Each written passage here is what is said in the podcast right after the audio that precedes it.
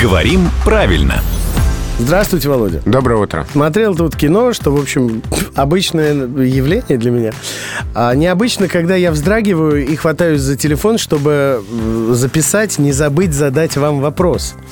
Хоть и в шутливом контексте, м, но там прозвучала такая фраза «целебная молитва». Я сразу представил целебные травы и подумал, что должна быть разница. Исцеляющая, Вот, наверное. да, что между молитвой и травой, любой, должна быть какая-то разница.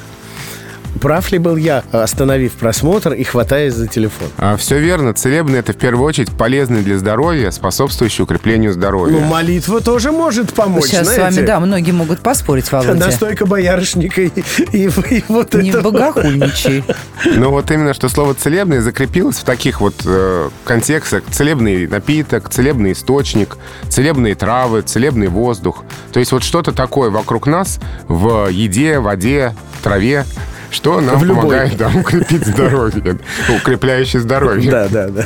А, вот. а молитва скорее исцеляющая, но если это был шутливый контекст, какая-то языковая игра, Нет, там не было игры. Там, мне кажется, все-таки был некорректный перевод, может, это был дубляж.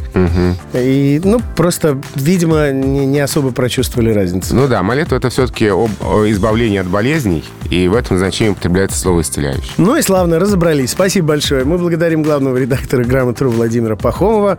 И не один раз, и не два. Три раза в день в 7.50, 8.50 и в 9.50.